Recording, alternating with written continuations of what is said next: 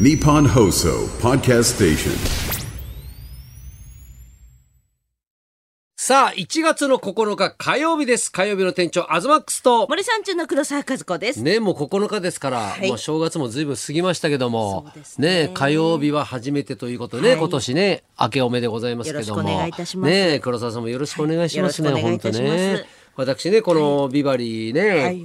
まあ、というか、あの、期間に、この期間に54歳になりまして、そうですよ。三十、十二月三十そうなん日でですすよ。よね。大晦日生まれなんですよね。地味な誕生日でしたね。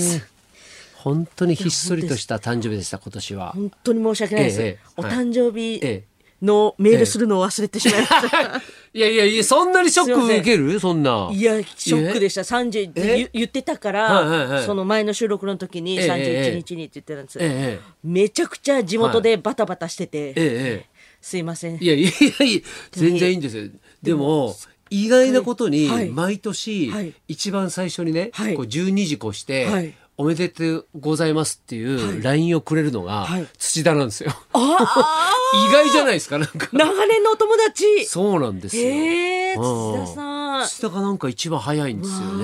あね。毎年毎年。いや本当にね優しいですねやだから本当に今年は、だから今日ね、はいもうだからその何54歳になって、はいでまあほら今年はね、はいまあもうすぐっていうかもうえあと2週間ぐらいかなで子供も生まれますし、あね、で今日からね舞台が初日になりますし、あ、うわあ、もう。ね、で今テスト期間真っ只中だうわし、ね、もう東さんがええ一回りちょっと小さくいやなられましたね。 そうなんですよ、人間的にちっちゃくなったんですよ。人間的かあれですけども。いやもう本当にちょっと見た目がちょっうと。んずっとお酒も飲んでなくて、はいまあ朝10時から夜10時までずっと稽古してて、ね、だから正月も2日からずっと稽古で今日初日なんで、もう本当に酒飲んでないんですよ。わあ。だから今までは相当むくんでたのかなとか、確かに。ええだから31と1日だけだから昼間から、ね、あ毎年やってる新年会があるんですよ東会っていうね、はいでそれだけやって、あとはだから何もしてないんですよねいつもだったらほら旅行行くとか何かしらあるじゃないですか、ねえ、黒沢さん何してたんですかいやーもう、はいお正月から大変だね、やっぱり。うん、ことが起きたんでそうう地震もあったしねはい、もう本当に2日とかはもううん家出れなくて、1日はその地元にいたんで帰ってきてうん、もう2日目はもうん、う、もう出る気にもなれなくなってしまってうんうんうん、で、なんかもこうう3日目、本当にショックなことがね、はい多いよね、うん3日目、これはもうちょっと氏神様に行くしかないって、その地元のうんはいはい、もうそれでもう願うしかないって、神社3軒ぐらい行きましたね。神社はしごこのはい、9日うんうんまで、今日までで、前、はい。神様いっぱいいるねあ、そうです、氏神様とか、はい。ねいろんなあちこちの神様にお願いしてねね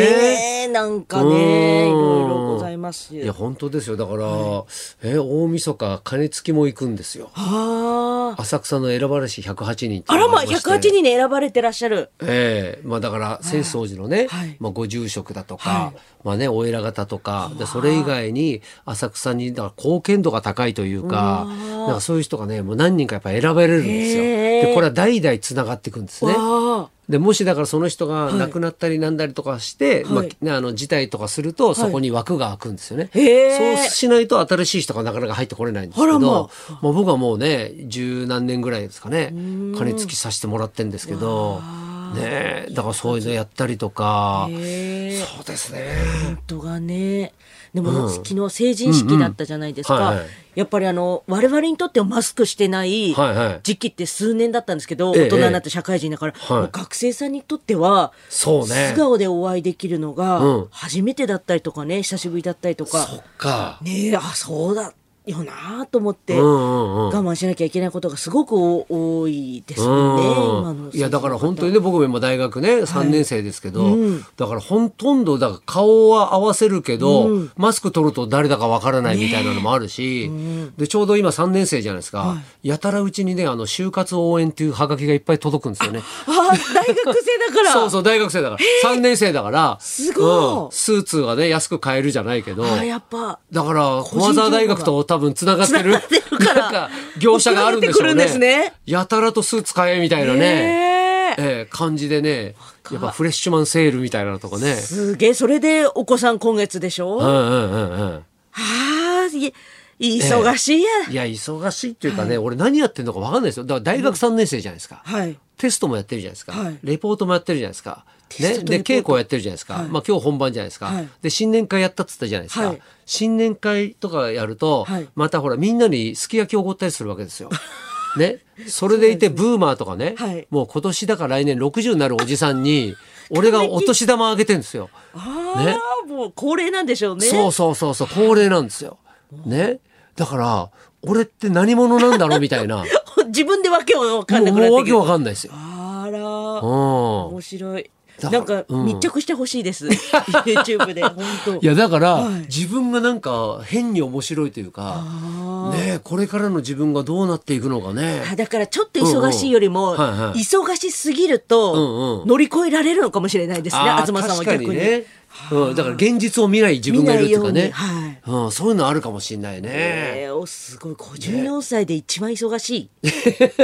やまあねいろんな方面で忙しいですもんね、うん、黒沢さん今年の抱負みたいなのあるんです かこう抱負は、はい抱負って言っちゃいました抱抱負負は、うんうんやっぱり健康第一と、いやそうなんだよねええ年取ってくると、はいねやっぱほらお金とかも大事っていうのあるけど、はいうまず健康って出てくるよねいや本当今日の朝、うん4時ちょっと前ぐらいに、はいちょっと左手がしびれ出して、ええええ怖いと思って、ええとりあえずもうマネージャーさんに、はいえ私がこの時間までに行かなかったら、はい家を見に来てくださいっていうのを報告して で朝無事に怖いねってうんうんうん帰られましたって言ってもう願いましたわあ本当にって言っていやなんか不思議なこと起こるよね。俺だって前までほら足の指がつるみたいなのあったじゃないですか。はいね小指となんかこのね何薬指が逆に反り返るみたいなつるみたいなのがあったりとか。それ指ねありますありますあのあの野沢直子さんが言ってましたああそれバネ指でしょそれ。マネー指だすいません、うそれじゃなくてなんかわかんないけどねつるじゃないけどね。なんか変な感覚になったりとかね。それはでも治ったんですか、うんさっきになって治りまえした。さっきだってさっきになりました。はいはい。やっぱ一日でねじゃあ治ればうん私もそうですけどね、うんとりあえずいやだからもう本当にいろんなことを注視していかないといけないですよね。本当に、本当あとはやっぱりもうええ今年はちょっとやっぱりは何か運うんを取っていこうっていう気持ちになって、運を取っていこう今までは、うんへあの継続、い。はい。えーもう何事と、うん何かこう大きなことが起きない、うん逆に起きなくてあキープしもよういみいかたいらなはい、その健康面でもおーはいとはいかはいあの、ちょっとお仕事の面を何も考えてなかったんですけども、考えてなかったんだ。はいおうおうでもやっぱりあちょっとこれからうんやっぱりなんか、せっかくなんかこう応援してくださってる方もいらっしゃるんで、うんあ自分が立ち上がらなければって思うようになってだいぶかかったね。はい長かったですけども、ねえはい、でも茨城のさ、なんかはいいろんなことやってんじゃん、今。茨城、はい、大使とひたちな大か使市とか大使ねと、。はい、成人式とかでもそういうのなんかやんのやっひぱり。たちなか大使なので、うんうんうん今年はあの初めてコメントを出させていただきました。新成人に向けて。はいはあ、それ何言うのそういうの。え私みたいに頑張ってくださいみたいなの。 そんなおこがましいですけどうんも、うんでも、あの、とりあえず私はやりたいことうんうんをややってみてくださいっていうのはお伝えできたと思うんですけども、うんうん。あ、そう、VTR 出演なんだ。そうなんです。VTR そっで。かはい。だって自分が成人式の時さ、はいなんかそう芸能人っていうかさ、なんかそういう俺の時オリンピック選手が来たのかな、ええあ、さすが東京。で公演するんだけど、はいみんながやっぱやじってたもんねあーもうでも30何年前だからですね。うんなんかみんなやんちゃな感じも多くてねやってやんなきゃっていうかましがね、 ありましたもんね、そういう時はね。昔ってね今でもねそういうのあんまり減ってったんだろうね多分ね今はね、そうですようんね。でも、あえて、あ、そうは言わないのか、やっぱり。うんね、あの、北九州では有名なね、なんかこう、派手なファッションあーあるねする方もいらっしゃいますけど、んあれってやっぱりあそこに向けてうん、普段結構おとなしめの方がうん、あそこに向けて髪の毛を伸ばしたりとかあそうな、んだ色を入れたりとかするんですって。普段おとなしめな子が。やったりもするんですよ。